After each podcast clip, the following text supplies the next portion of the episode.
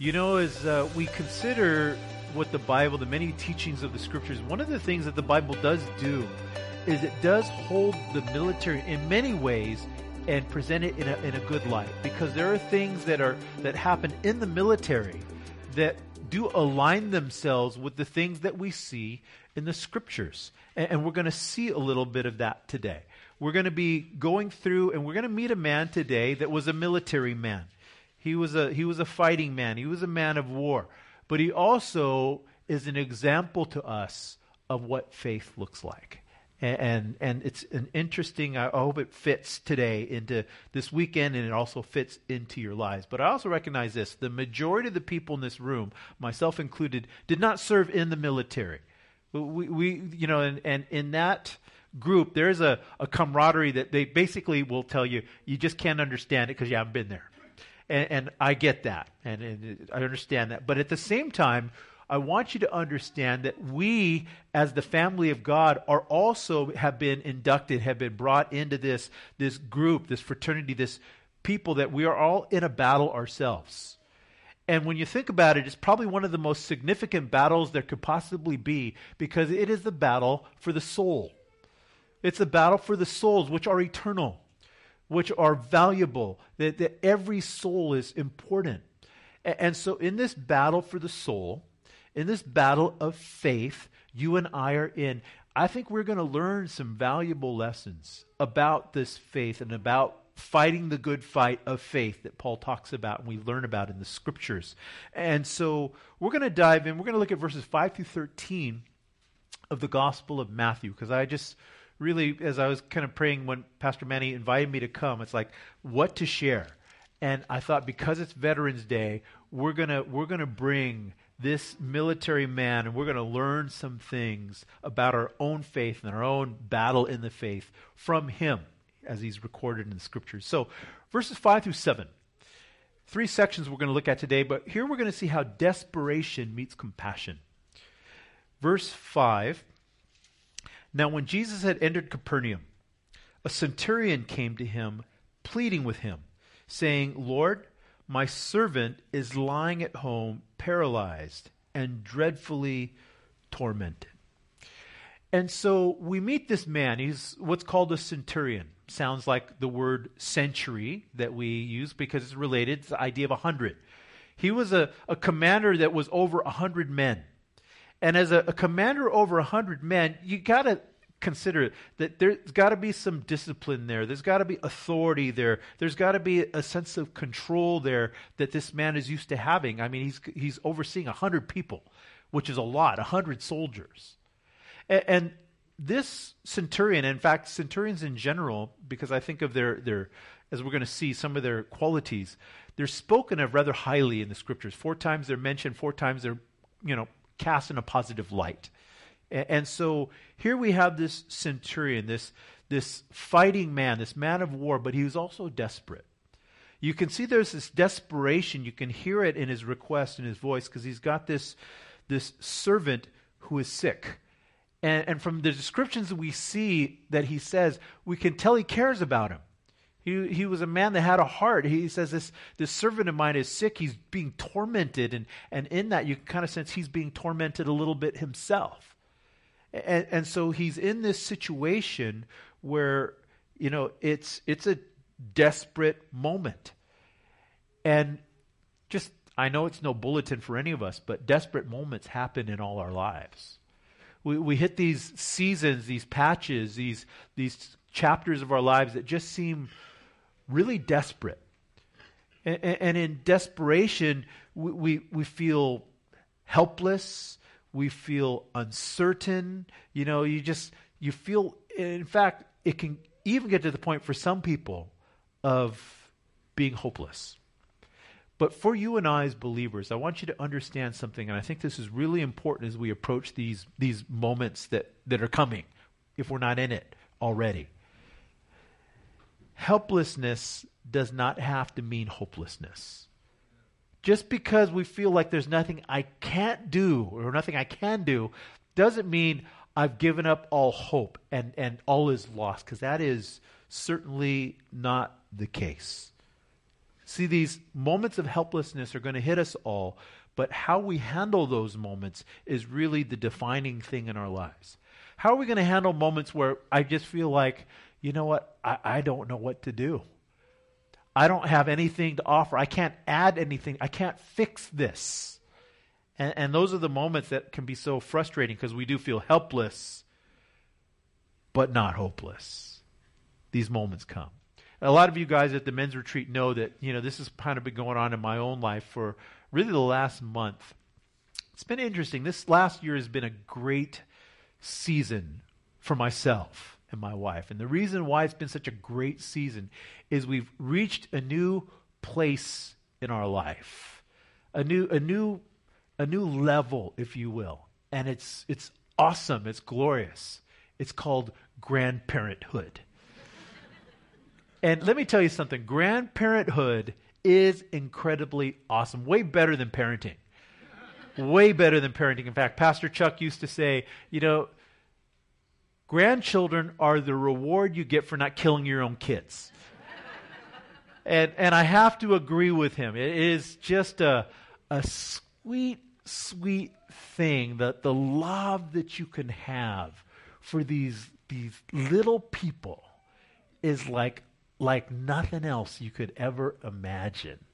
And, so, for me it's been tough and for our family it's tough because as you guys in the retreat know that that my we have one that's coming becoming a year old in in next month. So she's almost a year. That's our first one.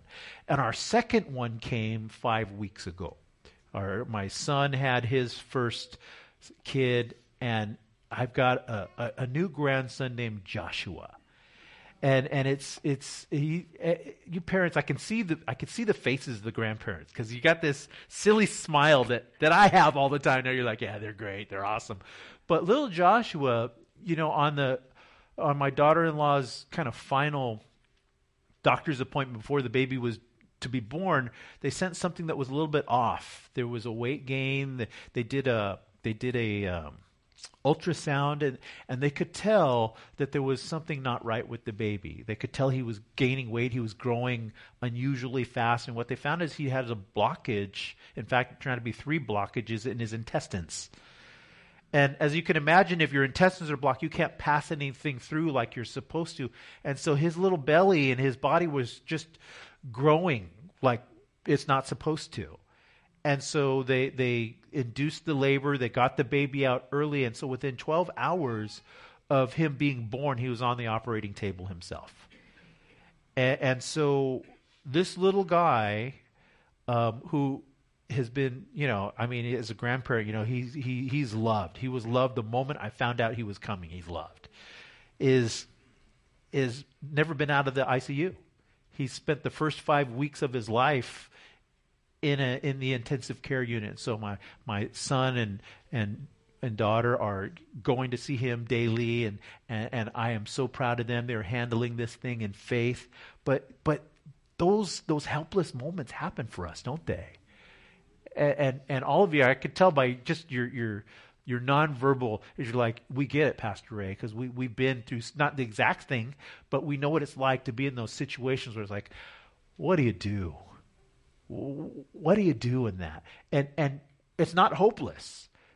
And praise the Lord, that little guy, Joshua, is improving day by day. You know, the first five days were just is everything going to stay together? It's going to is is this operation going to you know stay intact? And then the next two weeks were are the the organs that have been repaired going to start working like they're supposed to and, and, and now it's just monitoring making sure everything's working the way it, and so lord willing you know sometime soon he's going to come out. And and you know it's it's a it's like we're just waiting but we're waiting like we all do in hope. And so we get it. And, and so here's this guy this centurion and he's in this helpless situation. But here's where the man of war meets the prince of peace. He, here's where the, the Gentile meets the Jew. Here's where this guy with power and authority meets this carpenter from Nazareth.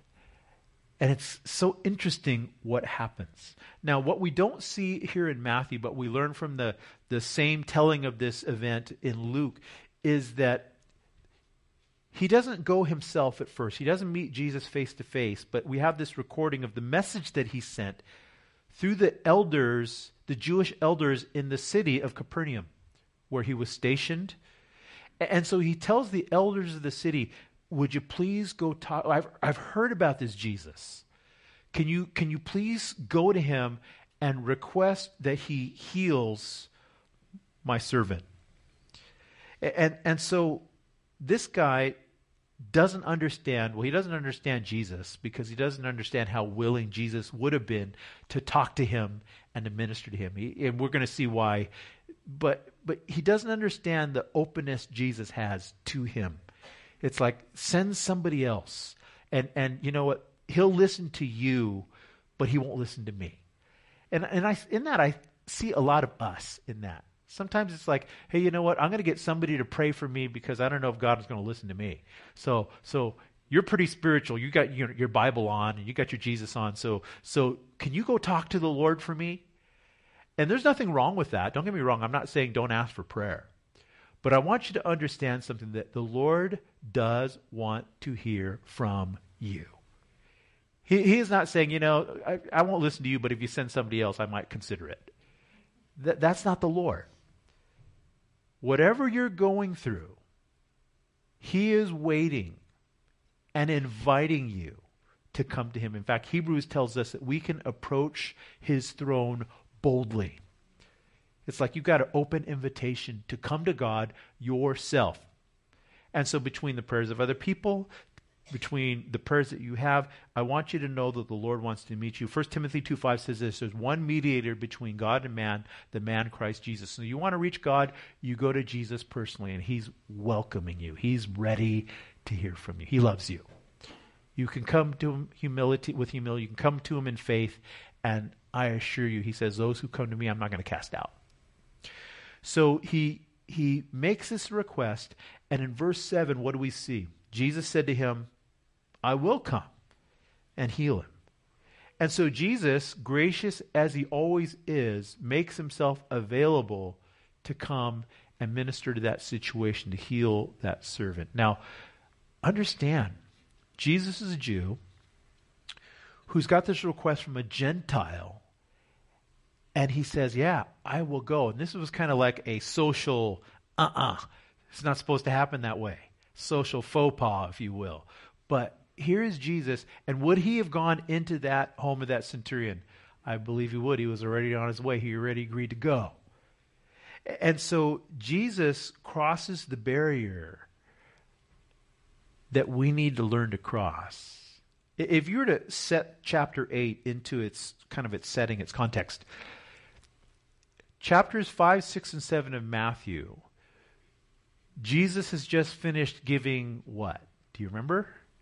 The Sermon on the the Mount. Yeah, chapter 5, 6, and 7 were like the this was like the the go-to, you know, top shelf teaching that Jesus, I mean, you will not find a better presentation of faith and life and sanity than you will in the Sermon on the Mount. It's just like pure gold. But after giving this teaching, he shows up in Capernaum. He receives this request, and, and he's so willing to just go and minister to this, this guy that in many Jewish minds would be an outcast. Because Jesus understands something that I want to understand for myself. And that is, it's not just teaching, but it's touching people. It's not just giving them the right information but it's actually kind of being the, the, the, the hands, if you will, and the feet of the Lord, meeting people in a way that they, they need to be met. You know, uh, when I think about how we can touch people, I think it's challenging because uh, sometimes we see situations we go, man, what am I supposed to do? How can I help that that person in this situation? But you'd be surprised what you can do by doing very little. When I think of guys that come along and really help people out, I think of Job's friends. Now, you know the story of Job, this guy that lost everything. And he's sitting there on a pile of ashes, just, you know, bodies breaking out in boils. He's lost his kids, he's lost his business. And his friends come a long way. And what do they do at first? They just come, and for like a week, they just sit with him. They sit with him in, in grief and in sadness and support.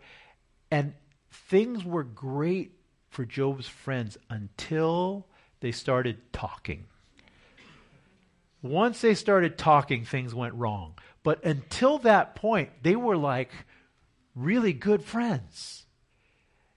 And I want to tell you something. That's something just about any of us can do. We can go to some place and a person that's hurting and do something simple. Just sit with them. Just just be there with them. You don't have to talk. You can just pray silently. You just let them know you're there. And it doesn't have to be for a week. Sometimes it can be for 15 minutes or an hour. But I found that to be true that, you know, it's not the things that you say, but just sometimes your presence with them that makes all the difference. I had a, a friend, I was teaching a Bible study in his house for, for several years. And at one point, this guy's father passes away. Like what happens to, you know, so many of us, we have a loss. And the Lord just put it on my heart to do what Job's friends did before they started talking. I, I just went and sat with him. And, and, he tried to be a host. And, hey, can I get? It's like I don't need anything. I don't want anything. I just want to sit here with you. And and I sat there for I don't know how long I was, maybe a few hours, and it was it. It was done. And then we went on with life. The next week we started teaching again. The Bible study kept on going, and and and it was years later that this guy comes to me and he just out of the blue hugs me and says, "You know, that day that you came and sat with me, it meant so much. I'll never forget it. I didn't have to say anything. I didn't have to do anything, but just sit there. And folks, most of us are pretty good at just sitting around.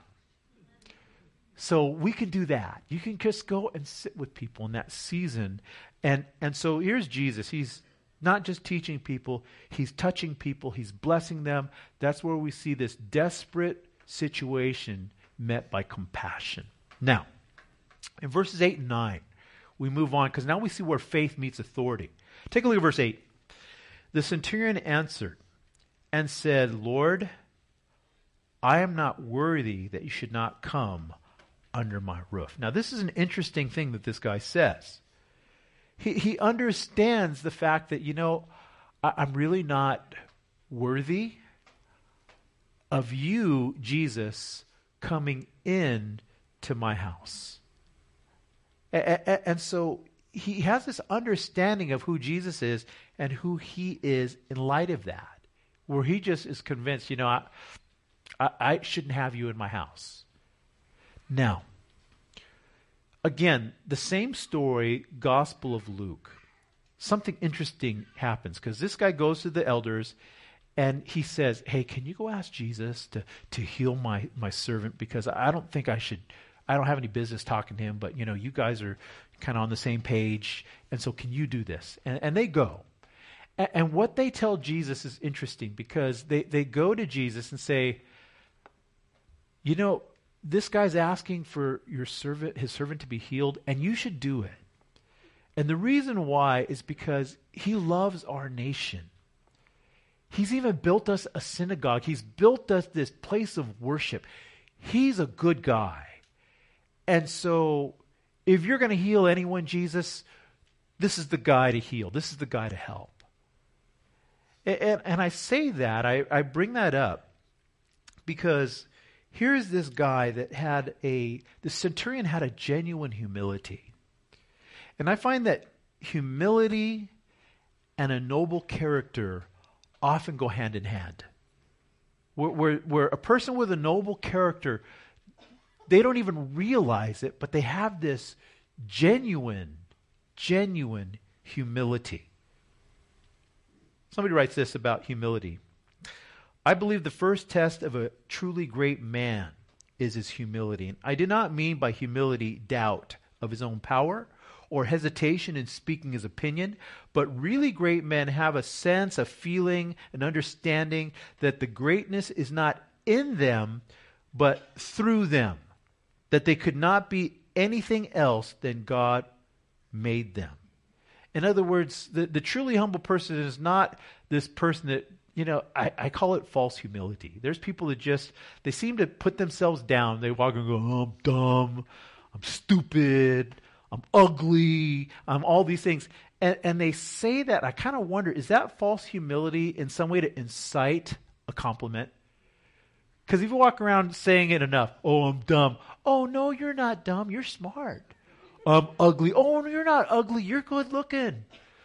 And, and, you say all these things to put yourself down with the, the, the hope that somebody will come around on the other side, say, oh, no, you're the opposite, and that you're getting complimented. That's not humility. That's mental illness. Okay? That's, that's, that's not right.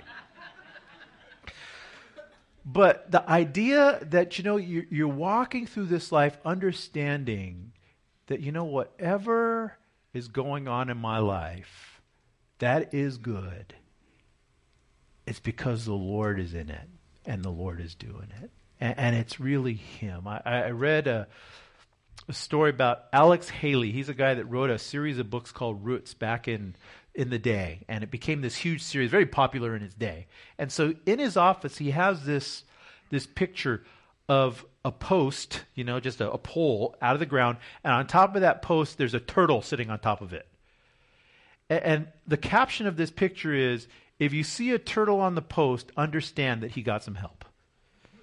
Okay, in other words, that, that turtle didn't climb up that post on his own, set himself up there. The turtle just couldn't do it. Somebody helped him get there. And I thought that's really true. We should all think of ourselves as a turtle on a post. Where if at some moment you want to think, man, look at all that I've done, look what I've accomplished, look at this, just understand, just say, you're a turtle on a post. And that's all we are. And this guy kind of got that. He understood that, you know, I, I, I'm not all that. I, I'm just this guy that is, is, you know, trying to make it through and I, I need some help. And so his estimation of himself was low. But what I find it's so often true is the person that has the low estimation of themselves have a high estimation in the eyes of other people. I, have I've just been amazed by that over the years. The person that thinks lowly of themselves, other people go, no, man, that person generally is pretty amazing. And I don't again, don't reverse psychology that. Go, well, I, I want people to think, well, so I'm going to think. No, don't do that. But just understand that the person that's walking in humility that doesn't think about themselves, because I think that's what humility is. It's just not thinking about yourself. I think one day you'll be surprised at what other people esteem you as. And he's, again, that guy. So he says, You know, don't come to my house, Lord. And the reason why he says that is what he continues to say in verse 8. Verse 8 again the centurion answered and said, Lord, I'm not worthy that you should come under my roof, but only speak a word, and my servant will be healed. For I also am a man under authority having soldiers under me, and I say to this one, Go, and he goes, and another one, Come, and he comes, and to my servant, Do this, and he does it. And so, what we see about this centurion and why he could say, Jesus, you don't even have to come to my house, is this centurion had this understanding that is kind of part of the nature of the military. This understanding of chain of command this understanding of what authority structure looks like, where, where you have a person in authority and that authority is obeyed. And he knew that. He knew that for me as a, a, a, an officer, if you will, a person in authority, when I give an order, I can expect that order to be followed through with. It's just the way it works. And, and so his understanding of authority was good. And, and you know, in any group, not just the military, but any group, you know, you're going to have multiple different kinds of people. You're going to have the grunts. They're just under authority. They do whatever they're told, and that's all they ever do. It's like, you do this, and they do it. They have no authority. And then you have the tyrants. The tyrants on the other side, they're not under any authority. They, they don't, nobody tells them what to do. But men like this Roman centurion are, are in the middle. They are over people with authority, but they also understand that I'm also under authority. And when a person, and that's a good leadership principle actually, that if God has given you authority over anything or anyone, understand that yes, you have authority and you have to use that wisely and godly, but understand you do that because you have authority over you. That no matter who you are, you always have a higher authority to answer to. And, and, so this is what this Roman centurion was. He understood that, you know what, I have authority, but I also am under authority. But as a person in authority, when I ask something to be done, it gets done. And then he transfers it over and he says, Because of my understanding of authority, I recognize Jesus as the ultimate authority. And so anything that the ultimate authority asks to be done, he knows it's going to happen. And, and that's where this centurion is at. That's one of the reasons why he is held up here in Scripture as, as an example, as a model. Because he could transfer his uh, understanding of authority to Jesus, who was over all, and in the same way he would expect his own commands to be carried out. He says, Jesus, if you just give the command, if you just say the word, I know my servant will be healed. That, that's, that's pretty good. And, and so we need to, in the same way as this Roman centurion, who just understands the authority of Jesus we need to take that same authority of Jesus and bring people to that. And say, you know, we, we need you to meet the Lord. Because when we will submit ourselves to Him, He's the one that brings healing. He's the one that brings life. He's the one that makes things different. It, it's not our own strength. It's not our own power. It's not our own ability. It's not the ability that we have to control other people. But it's just bringing them under submission to the Lord. And when that happens, it's a beautiful thing. When it's not happening, it's really hard to watch. Because there are people, and you've had people like this perhaps in your life, I've had people like this in my life, where they think it's their duty to control you, to, to like, I'm going to straighten your life out. I'll tell you how you're supposed to live. I'll tell, and they just kind of, and it never works because, uh, especially before I was saved, man, I was so rebellious. It's like you tell me something to do, I'll do the opposite because that's just human nature. You're fighting against human nature. And that's why trying to control people doesn't work. And even trying to control ourselves. Some of us have looked at ourselves and, man, I don't like this. I'm just going to fix myself. I'm going to make it better. I'm going to just make it right. And how many of you know the frustration of trying to do that? And, and just failing and failing and failing. But man, when we finally bring ourselves under submission to the Lord, it's like, okay, Lord, I ain't got much. But if you will take this rotten little sinner that I am and start working in me, and I, it's like, it's amazing what, and really, I know I'm sitting in a room full of people that know what that's about. Because, I mean, how many of you before you're saved would have ever dreamed you would be sitting here on a Sunday morning in Calvary Chapel, El Monte? How many of you, you know it's a miracle, right, that you're sitting here right now? Like, th- there were seasons in my life it's like this is the last place on earth I thought I would be. Listening to the Chino from Santa Fe Springs, who drove up the freeway to come and share with us. I, that w- wouldn't be happening. But look at you, here you are. The Lord has done this because it's the the power of God working and it's a glorious thing because all throughout California, the United States, the world, there are people gathering on a day like today, and it's a miracle. Every one of us is like a walking miracle that it's happening. It's so cool. So we've got this guy, and, and he, his, his authority and his faith have come together. And so now, verse 10, we, we see kind of the result of that. Verse 10 When Jesus heard it, he marveled. Now, just stop and think about that for a second. How many times in the Bible do you see Jesus go, Wow? How many times can you think of in reading the Gospels you think you see Jesus going, Wow, that blows my mind. I'm I'm marveling at that. I'm like awestruck. I'm blown away. How many times? It does happen, but it's just super rare. It's very unusual to see Jesus marvel. think of just two times. Number one, number one time that we see Jesus marvel. I'm going to have you turn, hold your spot here, we'll come back. But turn over the Gospel of Mark, a couple books over, Mark 6. Mark 6, Jesus has gone back to his hometown, city of Nazareth. And there in the city of Nazareth, there's obviously a lot of needs there, opportunities to minister to people there for sure. But in verse 3, this is what the people say Mark 6 3 Is this not the carpenter, the son of Mary, the brother of James and Joseph and Judas and Simon? And are not his sisters here with us? See, he had brothers and sisters. So they were offended at him. But Jesus said to them, A prophet is not without honor except in his own country, among his own relatives, in his own house.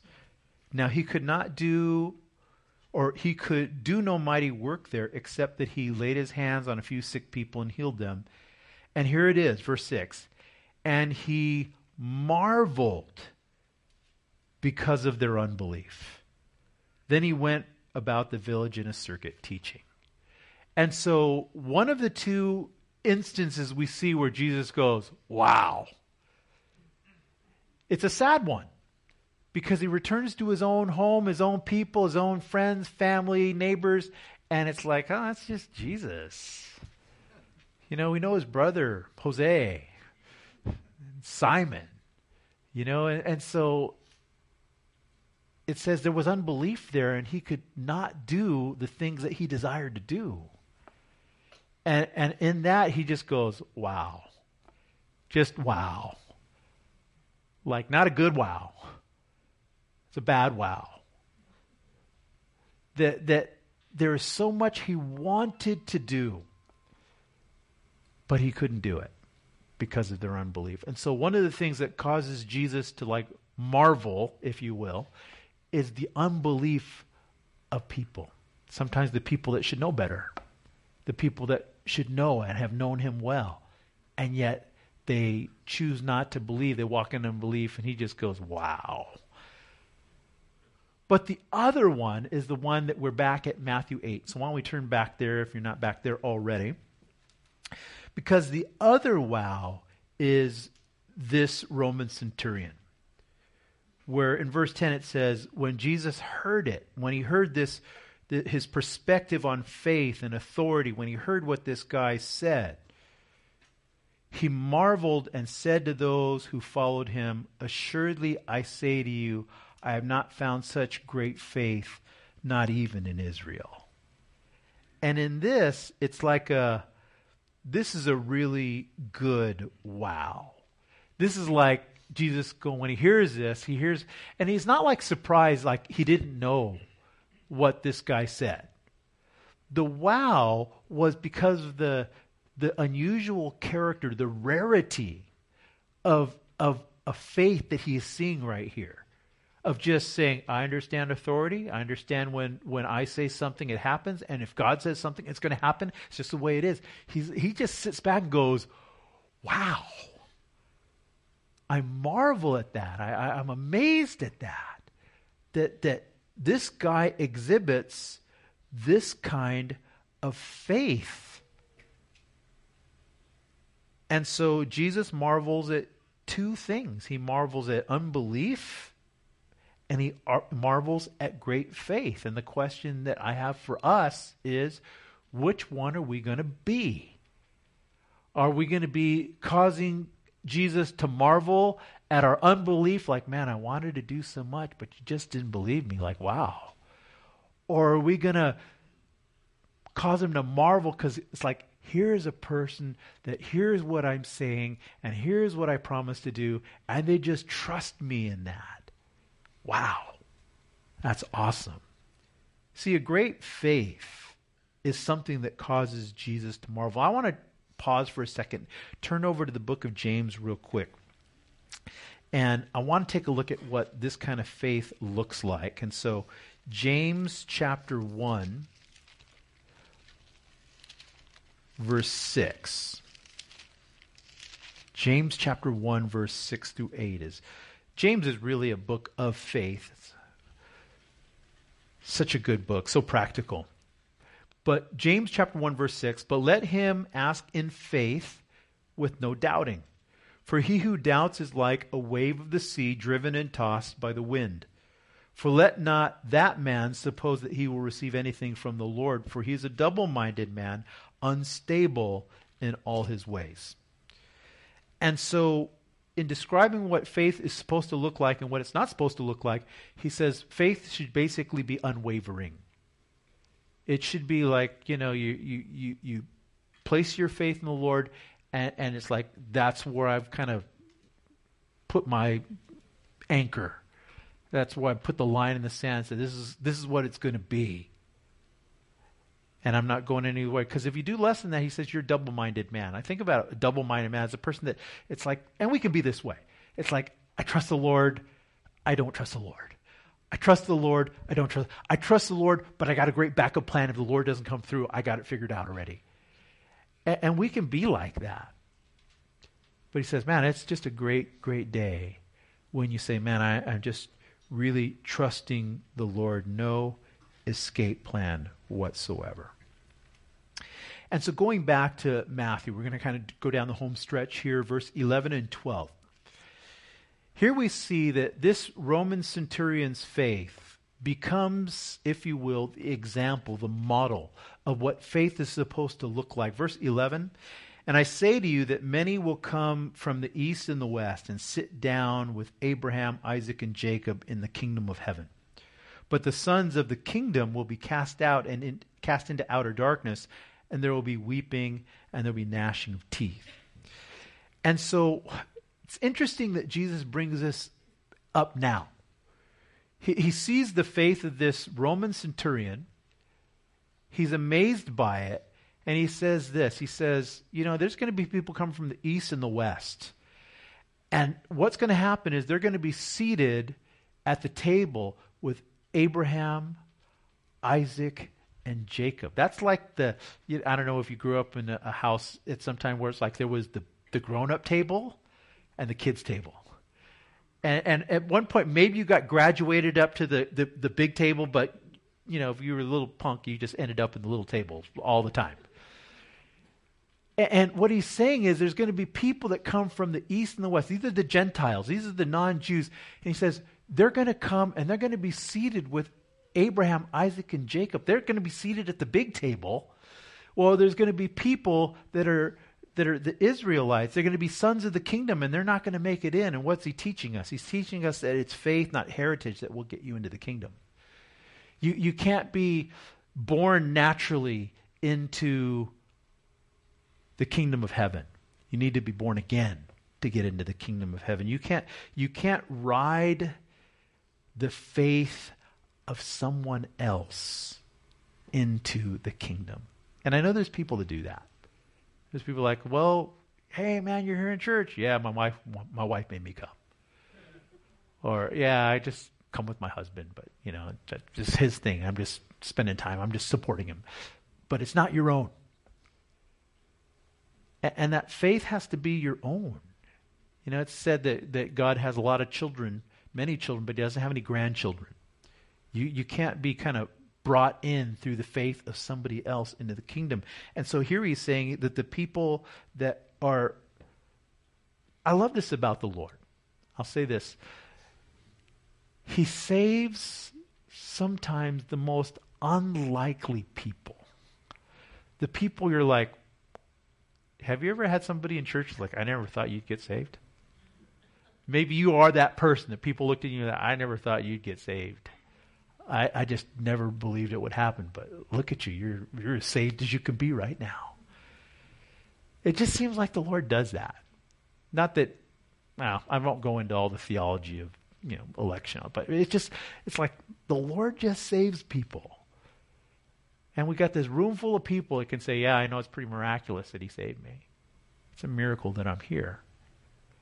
But he saves the, the unlikely. I mean, if you think what's happening here, he's just held up this Roman centurion as the model of faith. He, the, he, he's the model of the guy that's going to be seated with Abraham, Isaac, and Jacob.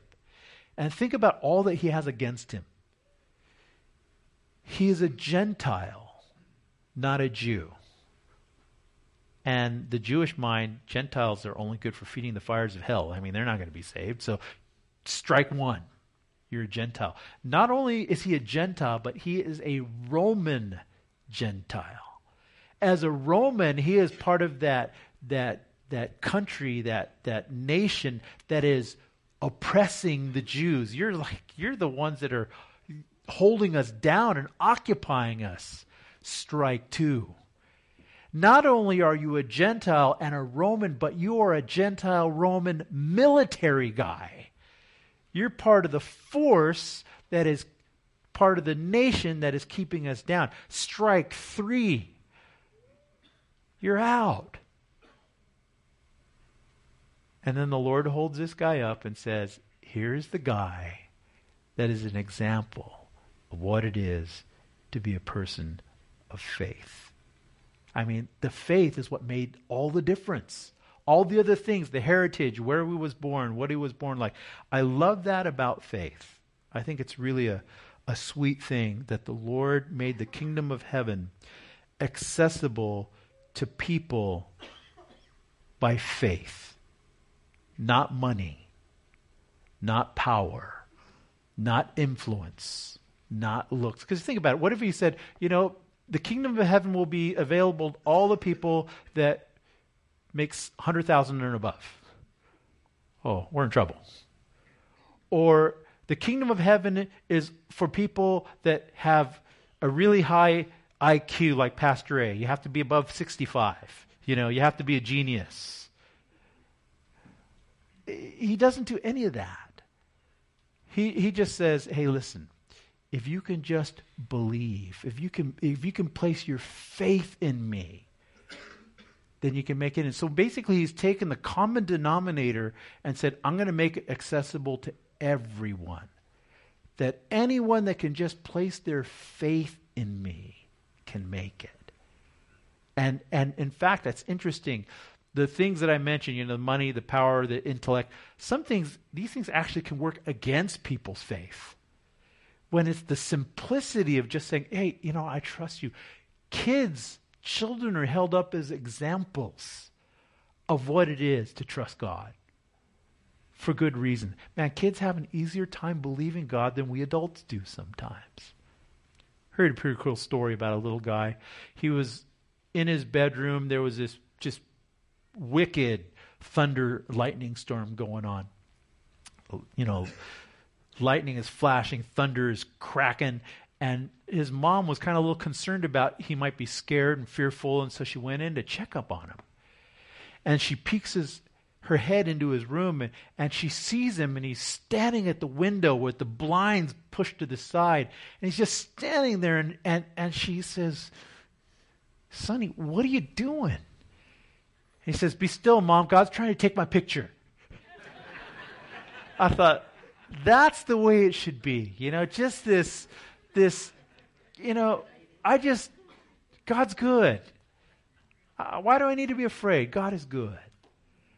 And, and so we see in this, faith is the thing. And so wrapping it up, home stretch, verse 13. Then Jesus said to the centurion, Go your way as you have believed, so let it be done for you. And a servant was healed that same hour. And so I like that word. As you have believed, so let it be. God meets us in the arena of faith. That, that's where he meets you and I. He meets us in the arena where it's like, Can you trust me? Yes, I trust you. Let's meet there. That's a good place. That's a, a powerful place. And so he says, As you have believed, so let it be done to you. And so, why don't you close up your Bibles? We're pretty much wrapped up here. My hope for us today is that we will walk out of this place believing God in a greater way and for greater things than we have before. That we will trust Him. We will believe Him for great things. We will trust Him in the midst of the things that we feel helpless about. and that we will cause him to marvel. We will blow his mind with the way that we trust him. That we just, it's like, I trust you. I trust in God. It's a wonderful thing.